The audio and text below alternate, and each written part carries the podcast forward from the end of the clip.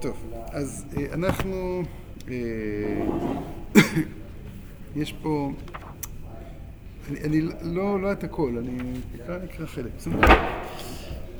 אה, ידעתי לכתוב, למען האמת. הרבה זמן לא רציתי לנסוע להודו, בעיקר כי כולם נוסעים לשם. כבר היה לי מין דימוי פנימי של הודו, והרגשתי שאיני נזקקת לי יותר מזה. לא צריך לרדת למצרים, נהגתי לומר, כדי לדעת מה יציאת מצרים. לא צריך להיות באור כסדים כדי לדעת את נקודת המוצא. לא צריך לעמוד על ההר נבו כדי להרגיש את המנגד. אבא שלי היה בהודו לפני הרבה שנים, כשהייתי ילדה קטנה, בשנת 59, במסגרת נסיעה סביב העולם, ביקר גם בהודו ושהה בה כשבוע. הוא חזר מלא סיפורים. סיפר על פיל שמשליכים אותו לנהר, ושם במקי הנהר הוא רוכב על עכבר קטן. סיפר על אנשים המשתחווים לקופים, על רחובות שאנשים מונחים עליהם בצפיפות, כמו עריכים או מרצפות, וכל מי שהולך ברחוב מוכרח לדרוך עליהם. בחוצות המערב מתגוררים האנשים וישנים. וסיפר על מקדשים שאסור לבעירי אור להיכנס לתוכם, וכשהוא בעצמו נכנס לאחד מהם יצאו לרדוף אחריו עד שנמלט באור שינה. אבא, איש יהודי מאוד, שכמעט לא דיבר אנגלית, הקיף את העולם במשך כארבעה חודשים, שבמהלכם כתב מאמרים ביידיש לאיזה עיתון, לא משנה, אה, וכולי. אביגיל, בתי הבכורה נסעה להודו בשנת 96. הביא אותה לשדה התעופה ונפרדנו ממנה לשלום. איתה עמדו בש... בשדה צעירים ישראלים נוספים, שכולם כבר עטו בכדי לקראת הודו ונקראו קצת מבולבלים ודובלבים ונרגשים. עכשיו בינתיים, אה, מ-96 כבר עברו אילו שנים. 96 עוד, אה, אחרי זה שביל החומוס היה בראשית התהוותו. יש כזה... אה, הנסיעה להודו, היא, יש לה היום, כאילו, התגבשו מסביבה שני דברים. יש זמן הודו, זה משהו אחד, ויש את רוח הודו. הם קשורים, אבל לא בהכרח. זאת אומרת, מה שהתברר לי, לתדהמתי, אנחנו, סתם בתור משפחה, כשאנחנו בוחרים חופש בארץ, אז אחד התנאים הראשונים שיש לנו זה המקום שבו לא נפגוש אף אחד. חופש. אז זוכר פעם, הגענו לאיזה יישוב שכוח לחלוטין באיזה שבת. אחרי נכנסנו לבית הכנסת, פתאום אני רואה את אחד החבר'ה. שאתה מה קרה? הוא היה שלי היחידי שהיה בעולם, לא, הוא לא היה.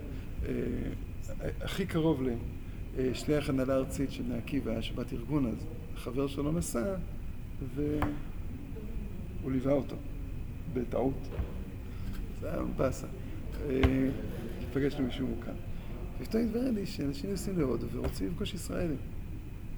לקח לי המון זמן להבין את החוויה הזו, כאילו, אתה, אתה רוצה להיות הפוך. אתה... ו... זה שיש משהו בשביל החומוס שהוא הוא, הוא, הוא נותן להודו להתרחש, אבל אתה בעצם רוצה להיות אה, אה, ישראלי בלי, אה, בלי, איך נקרא לזה, המטען. בלי צבא, בלי פלסטינאים, בלי מחלוקות פוליטיות, בלי דתיים, בלי חילונים, בלי כלום. לדבר בעברית, לצחוק בעברית, להיפגש, כאילו, להיפגש אחרת. כן. ואז הודו זה נהיה סוג של, של פלטפורמה כזו. עכשיו זה לא במקרה שהודו ניתן לפלטפורמה כזו. וזמן הודו הוא מאוד מאפשר את זה. כי זמן הודו זה פשוט חיים נטולי שעון. אמרת שם שפעם אחד החבר'ה נסע לשם מפה, והוא לא הבין על מה מדובר, אמר בדיוק כמו בישיבה. מה? אמר בדיוק כמו בישיבה. לא, הוא לא שם לב שיש הבדל. אבל...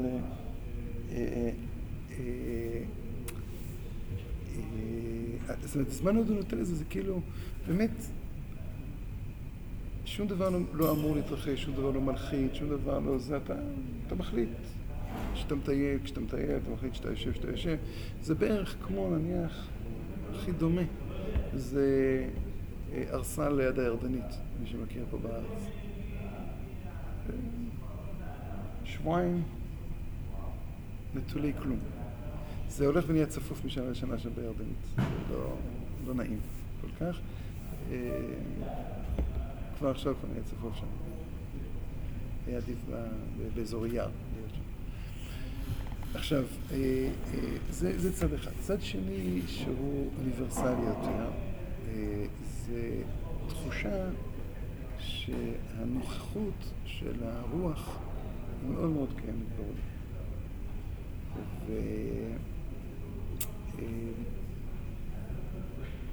וכשאנחנו לוקחים למשל את התנועה שנקראת New Age, מי שמכיר, מכירים? קצת. לא יודע מה התרגום לעברית. המילולי. כן. עידן חדש. העידן, העידן החדש. אז זה כבר לא חדש כל כך, ה-New Age, כי ישן מאוד, אבל אחת הראשיתיות שלו זה, זה הודו. אה, עכשיו, הודו יותר בתור, אה, נקרא, אה, ועוד פעם, זה לא במקרה מגיע להודו, עוד מעט נראה. לקחת את היחס לעולם רוחני אם הייתי מדבר מבחינה חיצונית, אז הייתי אומר לקחת את הטכניקה של המפגש עם העולם הרוחני בלי המשמעות שלו, בלי המטען שלו. זאת אומרת, אה, נניח כשאתה מגיע לאנתרופוסופיה, ששאבה חלק ממנה מהודו, אה, כשאתה מגיע להרמן הסה, ששאב חלק מהספרות שלו מהודו, אה, אז אתה אומר, הנה, הם באים ואומרים, יש לי כמיהה רוחנית ויש לי טכניקה שאיתה, יוגה. למשל, יוגה זה שיטה שבמהותה, או בראשוניותה, לא יודע אם מהותה, בראשוניותה, זה לא שיטת ריפוי של גוף נפש, אלא הגוף נפש צריכים להיות מותאמים למשהו, אה, לאיזשהו מרחב שאתה צריך להיות חלק ממנו, שהוא הרבה יותר גדול ממך. וכשאתה לוקח את היוגה ואתה אומר בוא נשתמש בזה בתור טכניקה, להיפגש עם העולם, להיפגש עם הדופק של העולם. הדופק של העולם הוא כבר נטול לשם, הוא נטול לפסל. הוא נטול משהו שהוא מעבר לעולם, אלא אתה בא ואומר, הנה, בעולם עצמו יש משהו.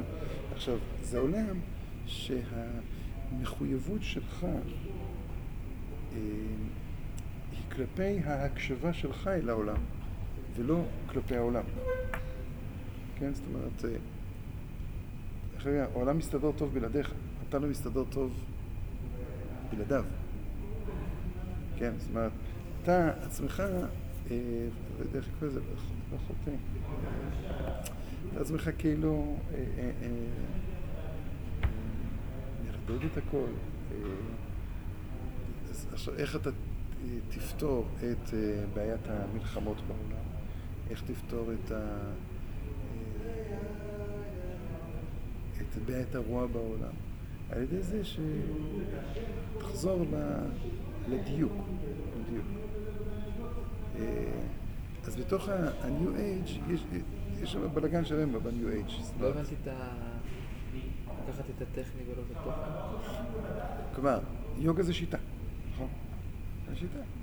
מלמדים אותך, מלמדים אותך נשימות, מלמדים אותך התעמלות, מלמדים אותך המון דברים, נכון? עכשיו, אם תסתכל, נניח, בשו"ת עשה לך רב, משנות ה-70, שאלו אותו על יוגה, למה? כי חלק מהיוגיסטים הראשונים השתמשו בשמות של עבודה זרה. מה? אה? חלק מהיוגיסטים הראשונים השתמשו בשמות של עבודה זרה. אז האם אתה, מותר להשתמש בזה או לא? כי אתה לא מתכוון, כן, לא, היום, אה, אה, כשאתה הולך ללמוד יוגה, אתה אפילו לא... אתה לומד את הטכניקה, אתה לא יודע את, ה... את המהות של הסיפור. והטכניקה הזו היא עוזרת לך אה, להיות מדויק, ואתה פתאום, וזה פלא, אה, אתה רואה אנשים שעושים יוגה, הם פתאום, יש בהם משהו, איזו שלווה פנימית, נכון? הם, הם לא ירוצו אחרי האוטובוס. יפספסו את האוטובוס. אז הם... אה, אז מה? נותנים לחיים להתרחש. מאמינים בזה שיש איזה קצב אמיתי של העולם. שהקצב האמיתי של העולם זה הקצב של האלים. לא, זה הקצב של העולם. אתה מבין? מה? חיימר, אתה לקחת את הטכניקה, במילים החיצוניות לקחת את הטכניקה, והורדת את, ה... את הפסלים שלה. אבל זה כן קיים שם, רק אתה לא יודע על זה? נראה. לא אנשים לא יודעים על זה? אה, שאלה מה זה נקרא קיים. שהטכניקה הזאת מספיקה לבן אדם כאילו. להרגיש כאילו... למה כאילו? לא, לא, לא, כאילו התכוונתי טכניק- טכניקה ולא הדבר עצמו. אז זו שאלה. זו שאלה, זו שאלה... אה, שאלה. אולי נוכל לדבר על זה בהמשך. רק אני אומר, עכשיו, אז הודו היא איזשהו משאב אה, מדהים של, אה, של נוכחות רוחנית בתוך, ה, בתוך הממשות הכי פשוטה של החיים. אה, אז, אה, אז אני אומר, אז כשבשנות התשעים אה, נסעו לשם, ואז הם התחילו לסלול את שביל החומוס, זה היה מין תערובת שגם מישראליות עצמה מאוד הייתה בכמיהה לאוניברסליות, והאוניברסליות אה, נתפסה, כלומר היכולת להיות אוניברסלי זה בעצם אה, לקחת את המשהו שהוא, שהוא אוניברסלי. המשהו האוניברסלי זה איזשהו, אה, נקרא לזה, הנקודה שממנה הכל מתחיל. הנקודת מוצא שממנה, אה, והנקודת המוצא שממנה הכל מתחיל זה בסוף, אה, נקרא לזה, תהיה אתה. אה, רק שאני אדע להסתכל על עצמי בראי, אז אני אדע גם להסתכל על, על אחרים, כן? ורק כשהם יהיו הם, אני אוכל להסתכל עליהם, אחרת הם, הם אה, אה, איך נקרא לזה, פלקטים של עצמם. ו... אז, אז, אז אני אומר, החוויה הישראלית, נטולת הישראליות, התחברה מאוד עם החוויה האוניברסלית ה- הראשונית הזו. כשאתה בא ואומר, אתה בעצם לא צריך להמיר את השפה שלי. אני יכול להישאר אה, ישראלי, אבל נטול, אה, כאילו, להשתמש בשפה שלי בלי כל המטענים והמשקעים שלה. להשתמש ב, בשקיקה הרוחנית שלי בלי כל, אה, סליחה, הרבנות שגם תגיד לי איך, אה, איך לשקוק. אלא יש לי צמאון, והצמאון הזה הוא עכשיו אה, יכול אה, אה, לתת איזושהי הבעה, למשל לאדם שראה בירה דולקת, ושאל מי כאן בעל הבירה. וכשאתה מסתובב בעולם, אף אחד לא שואל. לא, לפני שהוא לא שואל מי בעל הבירה, הוא לא, הוא לא רואה את הבירה הדולקת. הוא לא רואה את, ה, את תסיסת העולם הפנימית. הוא כבר כאילו חי בכזה עולם אה, טכנולוגי, ובעולם טכני, ובעולם של פוליטיקה, ובעולם של אה, מחויבויות חיצוניות וכו' וכו' וכו' וכו'. אז פתאום האלטרנטיבה הייתה שם, וזה גם אלטרנטיבה היסטורית. כלומר, אלכסנדר מוקדון הגיע עד הודו. אז הודו נשאר איזה מין עולם שמעבר להררי החושך.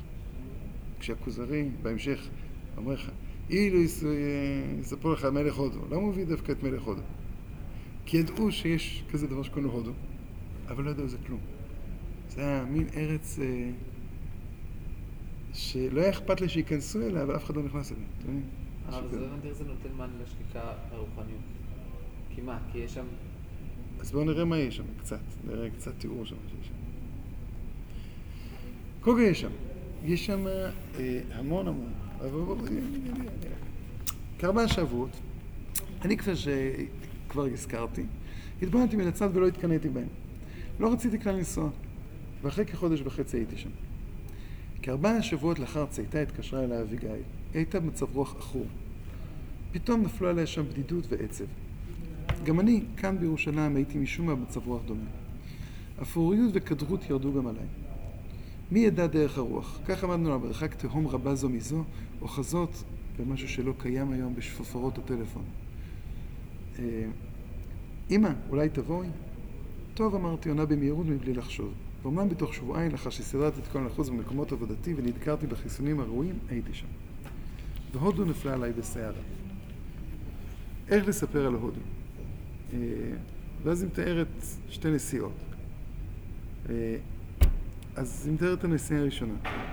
בנסיעה הראשונה, ככה אני מבינה את זה עכשיו, הצלחתי לחיות שוב את הראשוניות בצורה שרק ילדים חווים. נגעתי בצבע, בריח, בזמן, באמונה באופן חף וחדש, במין רעננות מסחררת חושים. כך מצאתי את עצמי בראשית שנות ה-40 שלי, נפקחת אל הבלתי ידוע. כשאין מביט סביבו, הוא חווה את העולם כמקום של גדלות וגדולה. כל דבר נוכח, כל דבר הווה וזוכה למיקוד. הילד רואה כל עצם לא מתוך הרגל עייף, הוא מביט בחפץ לא רק מתוך תפקודו השימושי, כפרט נוסף בתוך שטף של פרטים מתחלפים. כשהם מנסה לצייר עץ למשל, או איש, הוא אוחז בעיפרון בכל כף היד, הוא בורא בכוחות עצמו כל פרט. הוא לא יודע מלכתחילה שכך נהוג לצייר עץ או איש. הוא בורא, הוא עצמו בורא דמות בתוך הציור. היד המובילה איתו אינה בטוחה, היד מתבוננת ומובלת באותו הזמן גם יחד. אז אנחנו מאוד פונקציונליים. סיפרתי לכם פעם שכשענבל הייתה חמש, שש, לא זוכר עוד כמה, אז טיילנו פעם, ועשינו, סקרנו במשפחה למי יש משקפיים. זה היה לפני שהיה משקפיים, אני חושב. ואז אמרנו, בזה יש משקפיים, זה. ואז אמר, גם לי יש משקפיים. זה משקפיים של ילדים כאלה, משקפי שמש. אז אמרתי לה, אכן משקפיים באמת. אז הסתכלה עליה, אמרנו, זה באמת משקפיים. אז אמרתי שכאילו, מה זה אצלי משקפיים באמת?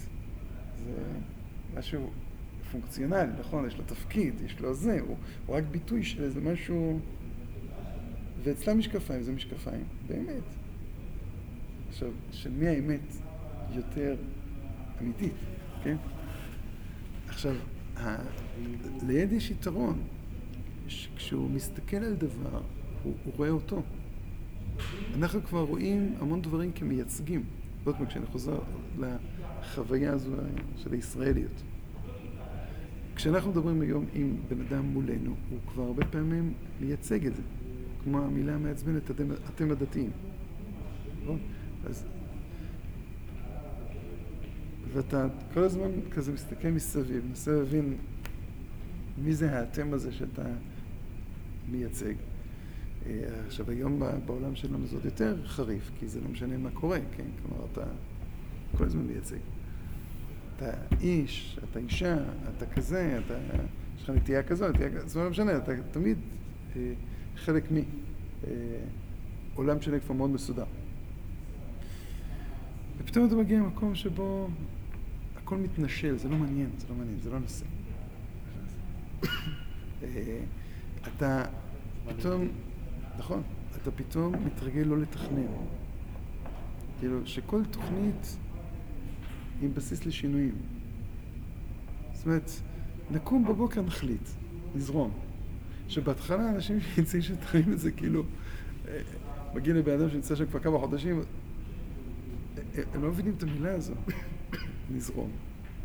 לא מבינים אותה, אומרים אותה, לא מבינים אותה. בסדר, נזרום שעה, שעתיים. זוכר, אה, הצעתי פעם בחור למישהי שחזרה מהודו. אחרי שבועיים אני התקשרתי לשאול אותה מה קורה. היא אמרה, שכחתי שאני לא בהודו, שבעצם אני צריכה לענות תשובה. אז כן. זה לא שהיה אכפת לענות גם שבוע וחצי קודם. לא.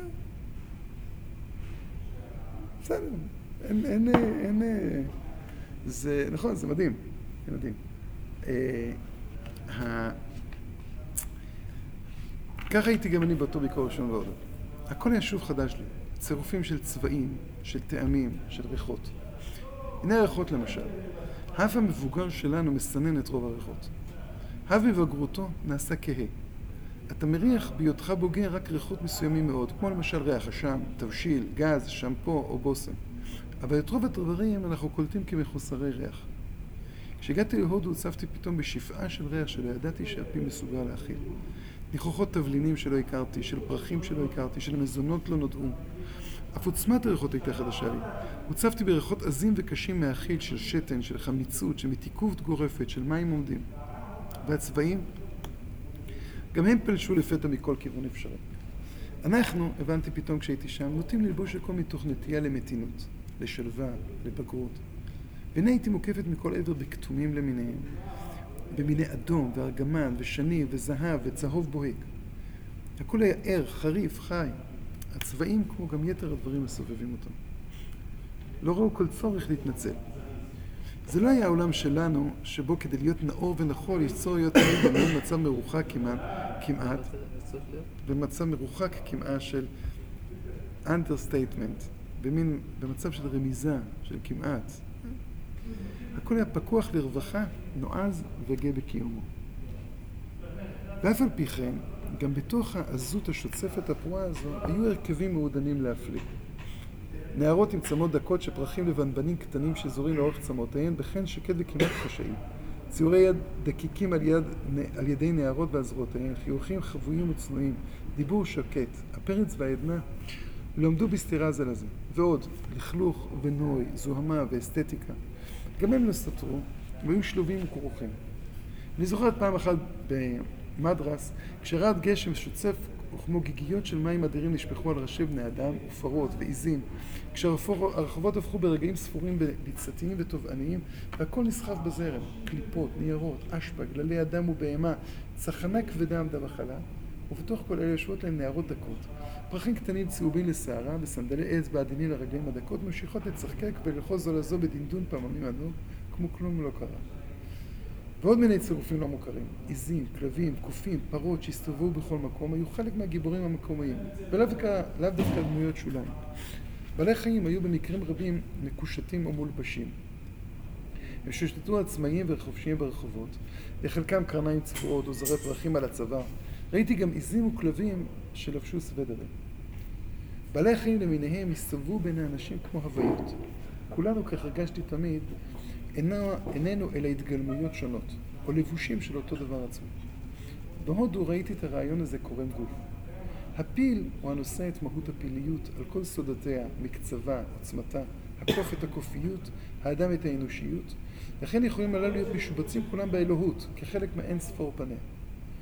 כך גם שוטטו בעלי החיים הללו בבתים וברחובות, כחלק מלא נוכחות של שיח הבריאה המשותף התמיד. פה כדאי לציין פרט נוסף, קשה ומשמעותי. בהודו רואים אין ספור נכויות. בני אדם נכים ומוכי חולי באופן שהמערב אינו מכיר. קטעים, גדמים, עיוורים, מצורעים, מוכי מיני מחלות עור. אנשים שחווים אגחונם נוסעים ונגררים במיני עגלות נמוכות. וכמו האנשים גם החיות. אף בהם יש גדמות וקטעות, מוכות שכם ועיוורון. החולי הוא חלק מהשלם, כמו הבריאות. והחיפושיות והברדלסים הם חלק מאותה חיות פועמת כמו האדם. בתוך כל הצפיפות והמולה, הנזקקות והחולי, פגשתי שמחה שלא זכרתי כמוה. אף פעם לא ראיתי בכל כך הרבה אנשים שמחים שמחה פשוטה כמו שפגשתי בהודים. את השמחה פגשנו בכל מקום, כמו למשל בכיכרות או בתחנות אוטובוס, שם מתגרות משפחות שלמות בחוץ, ישנות על בלועים, ולפני השינה הן פוצחות במיני נגינה ושיר מתרונן. פעם, בדלהי, טוב, זה... אה, אה, צריך... הלכנו לצפות בסרט קולנוע. עכשיו אתם, אתם, אם אתם מכירים סרטים הודיים, סרטים הודיים הם מאוד ארוכים, בכל קנה מידה מערבי. סרט הודו רגיל זה שלוש וחצי שעות. עכשיו, אה, כשאנשים מתארים את החוויה של הסרטים, מקרים את הסרט, והקהל מאוד מעורב. ונותנים עצות ל... כאילו, בקולי קולות כזה, רגע, אז, אז תלך ימינה, ואתה לא רואה אותו, זה, ותשים לב. ויש סרטים מלא שירים שם, אז אנשים מתחילים לרקוד שם באמצע, באמצע זה, יחד עם ה... כאילו, גם, גם ה... כזה סרט או, או מציאות, זה אותו דבר. זה, זה, זה חוויה, תגיד, זה, ומדובר על אנשים מבוגרים, לא על ילדים. אני זוכר, הייתי ילד, אה, אה, ההורים שלי ממש נבהלו, ישבנו ביציאה בחתול במגפיים, והייתי ילד עכשיו בן ארבע, ופתאום מאוד התרגשתי ונעמדתי. עכשיו, כיסאות, אתם יודעים, אה, עפים. אז התיישבתי על הרצפה, החושך, התיישבתי על הרצפה, פתאום אבא שלי לא רואה אותי. אז אתה מסתכל. לא רואה, אז זה משכנע שקפצתי למטה. אז עכשיו אתה לא צריך אנשים מבוגרים אותו דבר. כאילו, עם אותם... אה, לפעמים, אני לא יודע אם יוצא לכם... אה, אני, עוד פעם, בעל דמיון מאוד גדול. וכאילו עד היום, אני, כשאני קורא ספר, אה, הדמויות מאוד ממשיות, גם אם הן מתקדמות מאוד לאט, זה אנשים ממש. והדמיון הוא מאוד חי. אתה, כאילו, אתה נמצא בתוך סיפור, יש לך חברים, יש לך אנשים, יש לך... אז אתה, אתה רואה סרט, אתה, אתה בפנים. פעם בדלי הלכנו לצפות בסרט קולנוע. זה הסרט בשם רג'ה הינדוסטני, שהוקרן אז בכל מקום. בדלי לבדה הקרינו חמישה בתי קולנוע שונים כסרט בו זמנית. בכל מקום נשמע שיר הנושא מתוכו. בחנויות, באוטובוסים. אף אני ואביגיל ביתי מצאנו את עצמנו מפזמות בלי מיסים, בלי שהבנו את מילות השיר. קיבלנו דרך בחור הודי, צעיר כרטיסים. אה, דבר שהיה בחינת נס, מפני שקשה מאוד היה להצליח להשיג כרטיס. כבר מחוץ לעולם צבעו על המבואות המוני אנשים, משפחות, משפחות, גברים, נשים, ילדים. ביניהם גם עוללים בני ימים ספורים, זקנים מכובדים, סיקים עטופי צניפים, סטודנטים. הבחור שנלווה אלינו ביקר בסרט הזה כבר בפעם החמישית, ועדיין היה נרגש ונפעם כמו אינו יודע מה עומד להתרחש. זה כמו אצלנו מגילת אסתר, נכון? לא משנה כמה שנים אתה קורא. אני לא יודע, אני תמיד במתח. לא יודע מה יקרה. אולי, אולי, אולי לא תצליח בסוף, אולי לא... נכון? אתה במתח. עלילת הסרט עסקה בנהג מונית שרקם סיפור אהבה עם עלמה מן המעמדות הגבוהים, ובניסיון המשפחות להתנכל לקשר האהבה ביניהם. רוב יוליה, יודעים. המשך העלייה מספר על תינוק שנולד ואחר כך נכתב, ועד לסימותו שהסרט היה תינוק מועבר מיד ליד, לפעמים מועף תוך כדי כך באוויר, כשהקהל כולו נכנס לחרדה ומוציא מפיו במשותף מנעקה שאו מתמשך. נעקה שנחלשה נרגעה נחיתתו הרכה בזרועות הטובות שקלטו אותו. המארח שלנו ישב לצידנו, רוטט ונרגש. מתרגם את מהלך העניינים, גם את השתיקות היה מתרגם. הוא היה אומר למשל, עכשיו היא מאוד עצובה, עכשיו היא ממש רוצה לבכות, עכשיו הוא מפחד ועוד. עם סיום הסרט יצאנו החוצה, נבלעים בקהל הצוהל. היה אושר באוויר, אושר של ממש. השמחה שם הייתה שמחה מזן לא מוכר. מנין באה אותה שמחה? הרבה תהיתי על כך, ומענה פשוט לא מצאתי. ובכל זאת אני רוצה לגעת כאן בשתי נקודות שצפו מולי אז בעוצמה. ואולי מתוך התמקדותי בהן לנסות לתת לכך מענה. ושתי הנקודות הן מקומו של הזמן ומקומה של האלוהות בהודו. הזמן. הרי כולנו יודעים מאז ומכבר שהוא משתנה, יחסי. עם זאת, יש לכולנו מין ודאות שאנחנו חיים בנהר זורם קווי ליניארי, ושעלינו להגיע לאי עם. נכון? יש ספר, אחד היפהפיים שקראתי, שאמרתי לכם אותו, אני לא זוכר לא זוכר ממנו כלום, רק שקוראים לו זכות השיבה. אני מת לקנות אותו, של איזה סופר פלסטיני אה, שחי בלבנון ומשם הגיע לאנגליה. לבנון באנגליה. זה ספר מדהים, זה ספר שמספר על מפגש של לילה אחד בין ארבעה חברים. זה...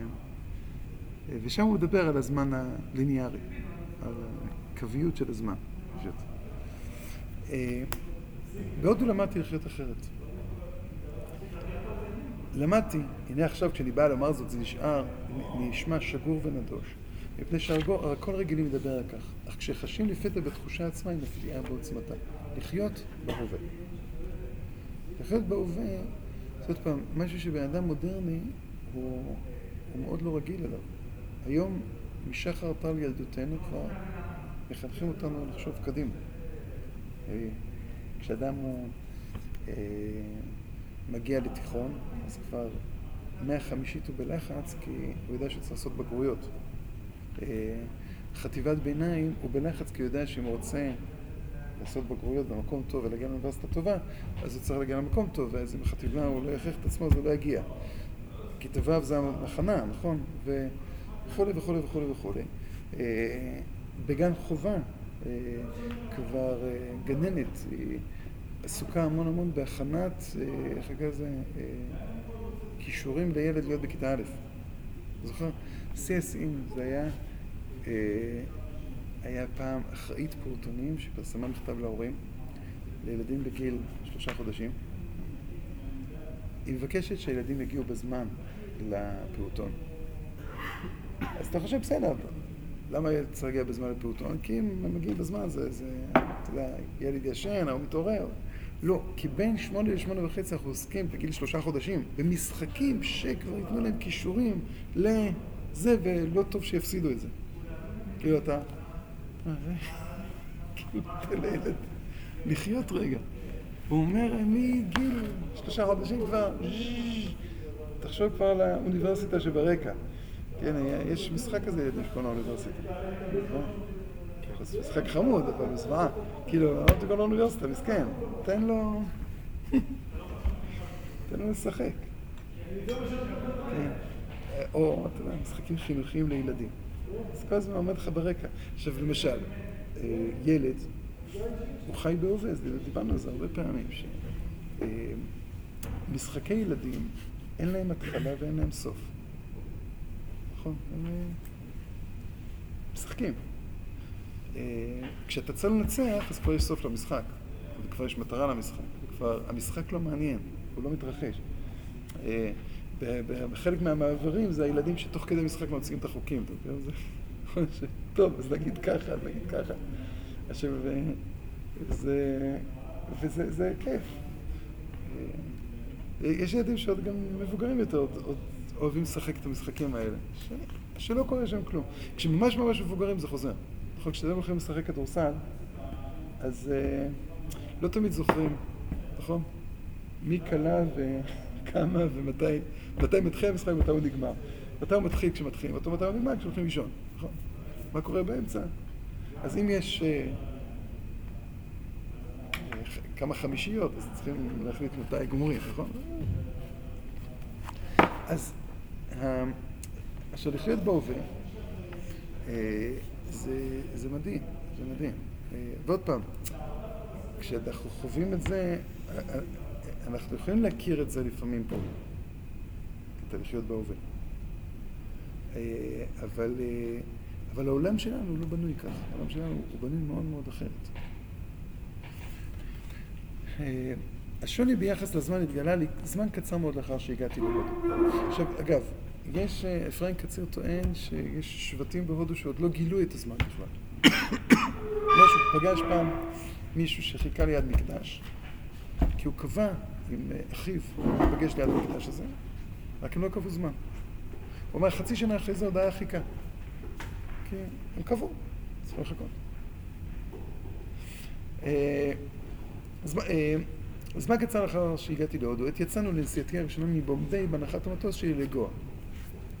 כבר כאן אני יכול להעיר שאורך כל נסיעה בהודו עומד מחוץ לכל מושג מקובל אצלנו.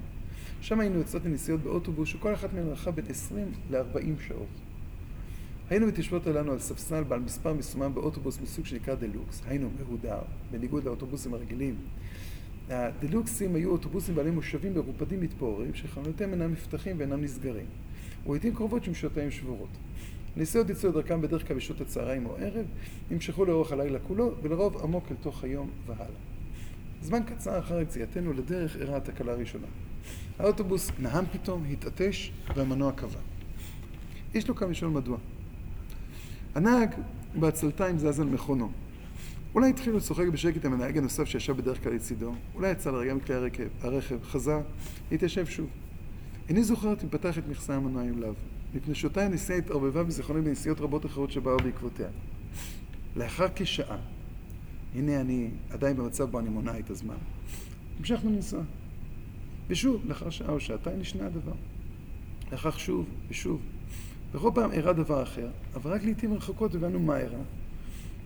כשהר של עפר נפל למשל על הכביש וחסם את המעבר, או כשתאונת דרכים גרמה למשאית תאונה שתבלום את דרכנו ותמנע אפשרות להמשיך. עצרות מסתוריות רבות התרחשו במהלך אותה נסיעה. מלבד חנויות מבוקרות, מיני פונדקים שנועדו לשתיית שי ולעשיית הצרכים בצדי הדרך ומאחורי חביון גב האוטובוס שלהם. ובכל אותה עת לא קם איש לשאול, להבין את הפשר, להתלונן, לרגוז.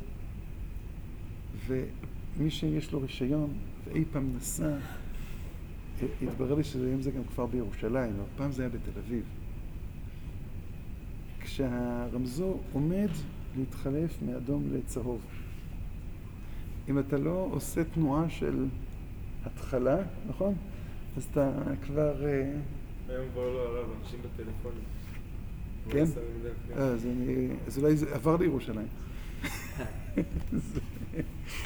זה, זה, אני זוכר, זה היה כאילו, אתה לא מבין מאיפה זה. אה, אז, אבל יכול להיות. אה, אבל גם כן, זה, אנשים צריכים להיות עסוקים.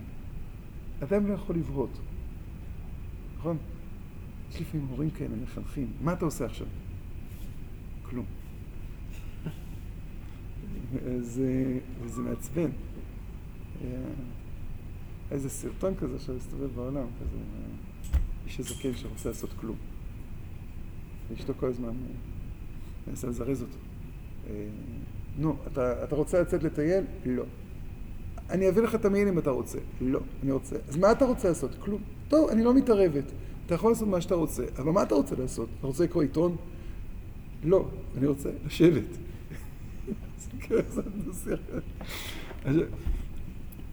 לקראת הגעתנו ליעד אירעה התקלה האחרונה. זה היה כבר לפנות בוקר. חשיכה נושמת מתבהרת החלה להתפרס מסביב, ולא הייתי כאן בארץ שלנו, הייתי קוראת לאותה אשמורת נשימתה של איילת השחר. אז נהם לו המנוע שוב כמה נעמות, השתנק, השתעל וחדל. במשך זמן מה לא אמר איש דבר. לאחר שהות מסוימת, כמו מתוך עוד בלתי נראה, החלו אנשים לצאת בזה אחר זה מן האוטובוס. נוסעים עם המזוודות, צרועות, ילדים. איש מהם לא השמיע הערה או נתן קול. יצאו לכביש, מניפים באפלולית את זרועותיהם הכהות בניסיון לקבל טרמפ בכלי רכב חולפים. האם האנשים לא כעסו מפני שלא מיהרו לשום מקום? האם איש לא ציפה להם במחוז חפצם? זו הייתה נסיעתי הראשונה. אחר כך כבר הפסקתי לתמוה. הבנתי שהזמן שם, כמו החיים עצמם, אינו מתחיל בנקודה ומסתיים בנקודה אחרת. כמו שלמדנו בשיעורי הגיאומטריה בבית הספר כשבאנו להגדיר קו. גם התרחשויות למדתי.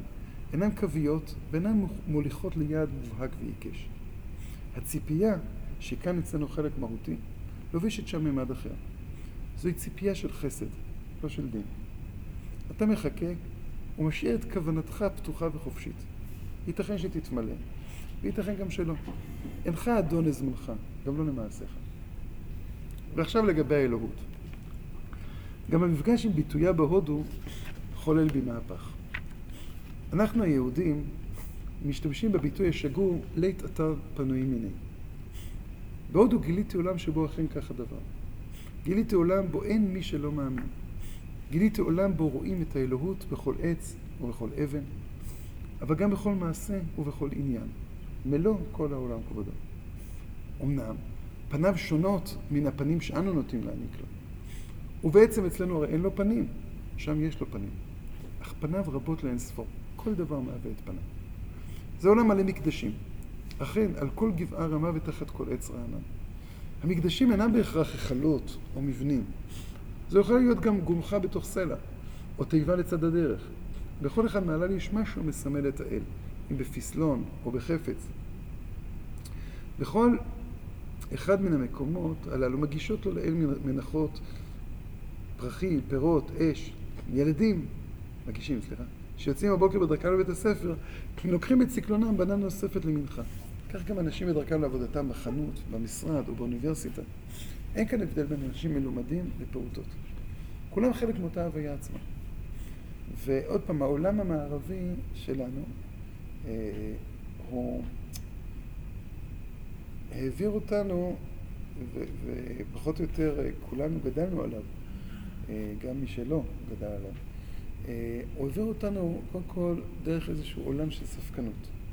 ספקנות היא תמיד יוצרת קודם כל איזשהו מרחק, איזושהי בחינה, וכשאתה שב אל הדבר, מתור בחירה, אתה שב בהמון המון מובנים אל הסמל של הדבר ולא אל הדבר עצמו.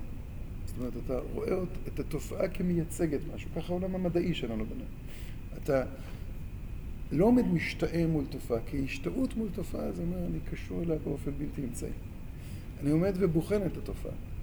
אני יודע שאם אני משתאה, אז אני משתהה גם, לא יודע איך לקרוא לזה, זאת אומרת, אני מבזבז זמן, אני, אני יוצר חיבור בלתי אמצעי אל הדבר. אני מסתכל על הדבר, יוצר מרחק ומנסה לפענח אותו על ידי זה שאני אה, מסתפק. ספקנות לא יכולה... מה? ספקנות לא יכולה גם להוביל להשתאות בסוף? לא. במסקנה, לא. כאילו. השתאות זה, זה קשר שהוא מתחיל מ... אתה לא... אתה רוצה שאתה מסתפק, ואז אתה אומר, וואו. לא. אתה אומר וואו אם אתה מבין. לא אם יצאת מרחק. לפעמים מסבים את תשומת לבך למשהו שלא שמת לב. אז אתה אומר וואו. גם הספקנות עושה את זה. מה? הספקנות. לפעמים, אבל, היא, היא, אבל זה לא תפקידה. זה לא תפקידה. יכול להיות שאתה, מישהו פתאום, אה, אתה פשוט השקעת את הספקנות, מה בוא, פתאום מישהו יגיד לך, הנה, התופעה הזו היא תופעת טבע מדהימה, שהמשמעות שלה היא כזו, ואתה מתפעם מהמשמעות. למה? כי לגבי המשמעות לא, לא היית ספקן. תתקדם אחרי זה, אתה גם לגבי המשמעות תהיה ספקן. זאת המילה וואו היא מילה של... אז, אז, אז ספקנות יכולה להיות, כמו שאתה אומר, אה, מתודה להתקדם שלב, שלב נוסף.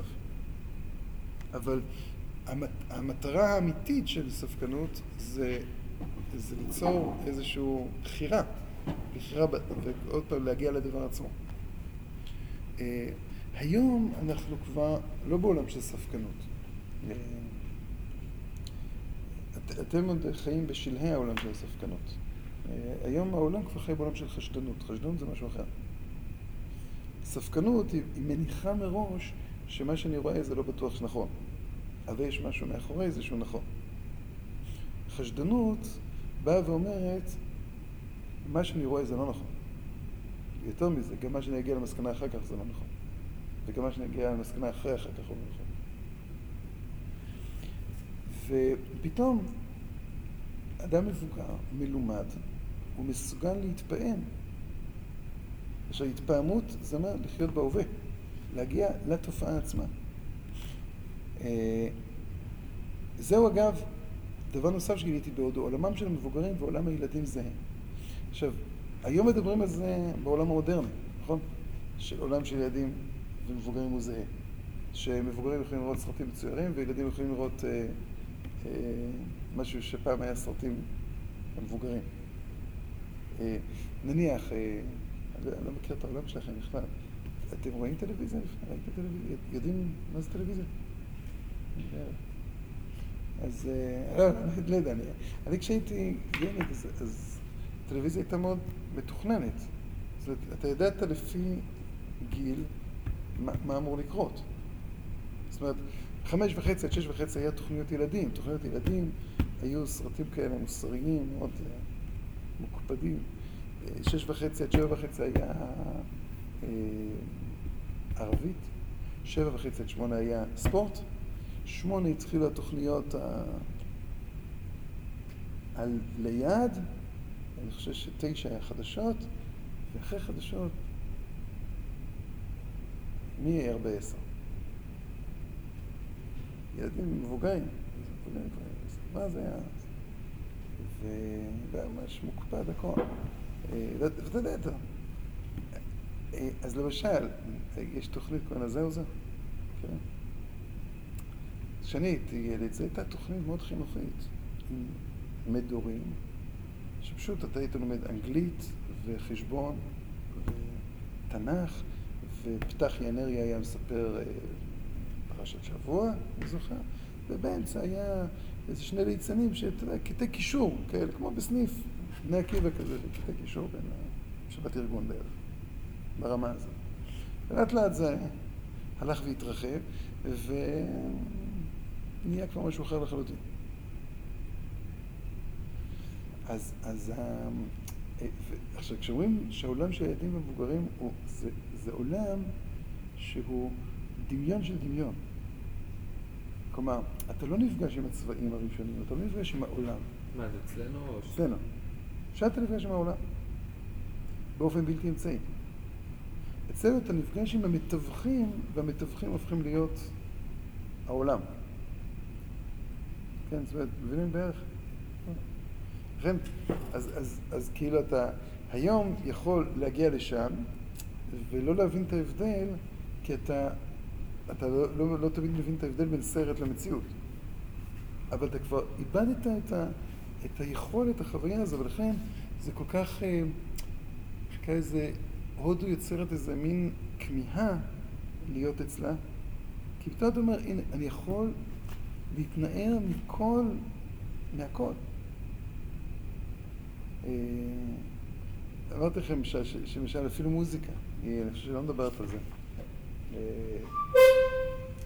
אה, אה, מוזיקה. שמוזיקה היא מתרחשת נטולת זמן שם. אין, אין קשר בין הצלילים למרווחים, בין הטיפוף במקצב מסוים לצלילים שמתרחשים לידו. נניח, אם מישהו מכיר את היצירה המתופפת בולרו של רבל, אז יש שם צליל... זה מאוד... אתה מרגיש כזה טה טה טה טה טה טה טה טה טה אתה יודע, שמשהו מתקדם כל הזמן. ואז עוד צליל יפה ועוד צליל יפה ועוד צליל יפה. שם יכול להיות טה טה טה טה טה טה טה טה בצד, ואחרי זה איזה משהו... עושר של צלילים שהאוזן שלנו לא... היה מישהו אמר שיש שם הופעות שהוא יכול כאילו לעשות צליל וחצי שעה לחכות. כן, זה זה משהו... תלכו בבית הכנסת של הודים. ולשמוע מוזיקה הודית. זה משהו... לא בעולם הזה. זה פשוט חוויה... זו הייתה החוויה שלי של מוזיקה הודית. הייתי הודו, ההודי, פשוט אה, לא הצלחת להבין מה קורה שם. יש שם איזה פיוט יפהפה אה, אחרי נשמת. אה, אגדלך, היה להם איזה אגדלך עם... מה? לא, הודים, הודים, נסת הודי. ביסוד המעלה. קוצ'ינים. אכן. והאלים רבים. אלוהות בדמות זכר ובדמות נקבה, אלים שתולדותיהם ידועים ומפורטים, כמו גם אלים שזה איך נוצרו. דמויות אבות המשפחה שהופכות לחלק מעולם האלוהות הגדול, כמו גם אלוהי הנוצרים ואלוהי האסלאם. אין ריב בין האלוהיות, שככולם חלקים מאותו דבר נעלה עצמו, כשהשוני הוא רק ביטוי לריבוי פניו. פעם, באחד מניסיותינו ברכבת התיישב אצלנו אדם שניכר בו על פי לבושו והנהגתו שהוא משכיל. הוא דיבר באנגלית גבוהה ושופעת, ואנחנו באנגלית הבינונית שלנו התאמצנו להתחקות אחר מחשבתו. הוא היה בדרכו הביתה מן העיר בה הוא עובד. היה לו תפקיד בכיר בתחום חקר הרפואה. הוא שאל אותנו לגבי הנסיעה שלנו והבקין ידע רב בכל נושא. לפתע רחן אלינו באינטימיות שואל אותנו, ומי האלוהים שלכם?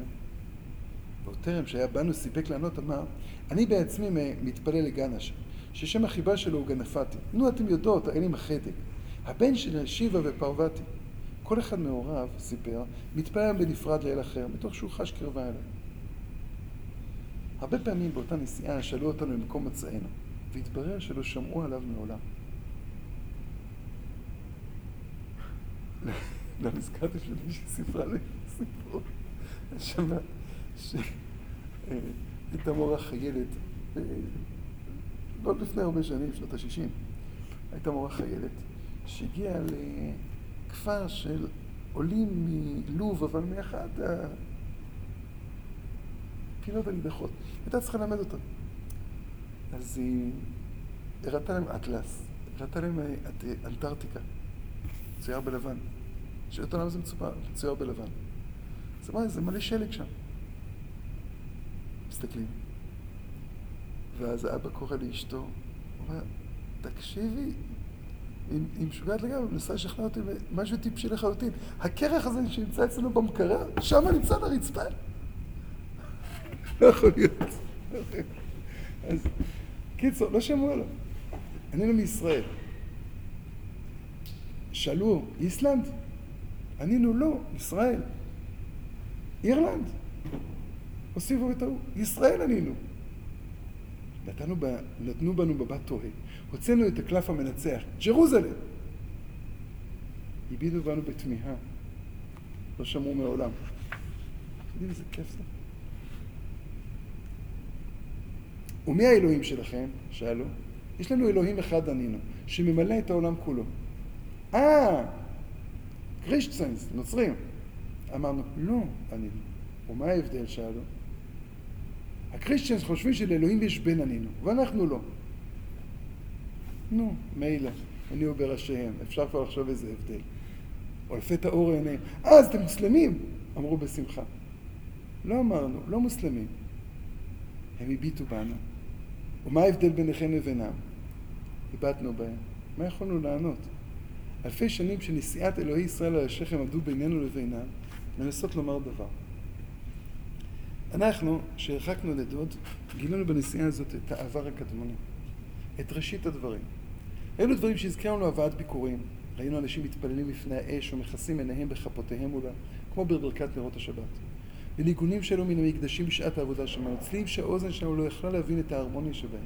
אלה היו צלילים סותרים שחתרו זה בזה, קולות של תופים ומצלתיים שכנן שפיפה ומיתר שלא יקרנו. תהיתי, וזמירות הלוויים לא היו משהו דומה לזה, ולאו דווקא קרובות ליצירותיהם של באך או מוצרט. ייתכן, חשבתי, שההרמוניה מצויה דווקא בתערובת העזה הזאת, שיש בה ממהות האש. גם אל עירו של תרח הגענו. אני אפילו לא יודע איך לקרוא את המקום הזה. זו הייתה עיר שרבים מתושביה מתפרנסים מבניית אלילים. כבר השכם בבוקר נעורים כולם לכל פטישונים ואזמלים עמקים ומתופפים קצוות. כולם של אלים חדשים שנוצרים כאן והולכים. האל הנוצר אינו בעל כוחות עד שעורכים מולו טקס מיוחד בו פוקחים את עיניו. הפסטונים שקונים התיירים ושטקס שפקיחת עיניים לא בוצע בהם, אין בהם אמת, סיפרו לנו. הם הם אלוהי הפסל והמסכה. כבר אמרתי שראיית האלוהות בהודו חולה במהפך. לכן שם ראיתי מקום מלא אמונה. דרך אחרת, שונה, להאמין. דרך שייתכן שנעקרה כבר מאיתנו, כמו שמסופר בתלמוד, יצר עבודה זרה אה, מן העולם. ואולי עם העקירה הזאת נעקר גם חלק מן האמונה בכלל. כדי להאמין, יש צורך לשמור משהו מן הילדי בנפש. אנחנו כולנו חיים בעולם בוגר, מפוכח. טעות דפוס. אה, צבעי ילדות הנערצים, אדום, ורוד, זהב, נחשבים אצלנו לקיץ', הבובות והדובונים, שגיון ילדות מגוחך. אבל עם הכירת העוז והחיות מן הצבעים ומן החפצים, ניתן, ניתן מהם גם דבר מה נוסף, האינסוף והגדולה, הנצח וההוד. עד כאן סיפרתי נסיעתי הראשונה להודו, והיות ואתם צריכים ללכת עליכם, אז נעצור פה ונספר את הסיפור הבא. על כך ועל עוד בפעם הבאה, שיהיה מהר מהר לדעתי.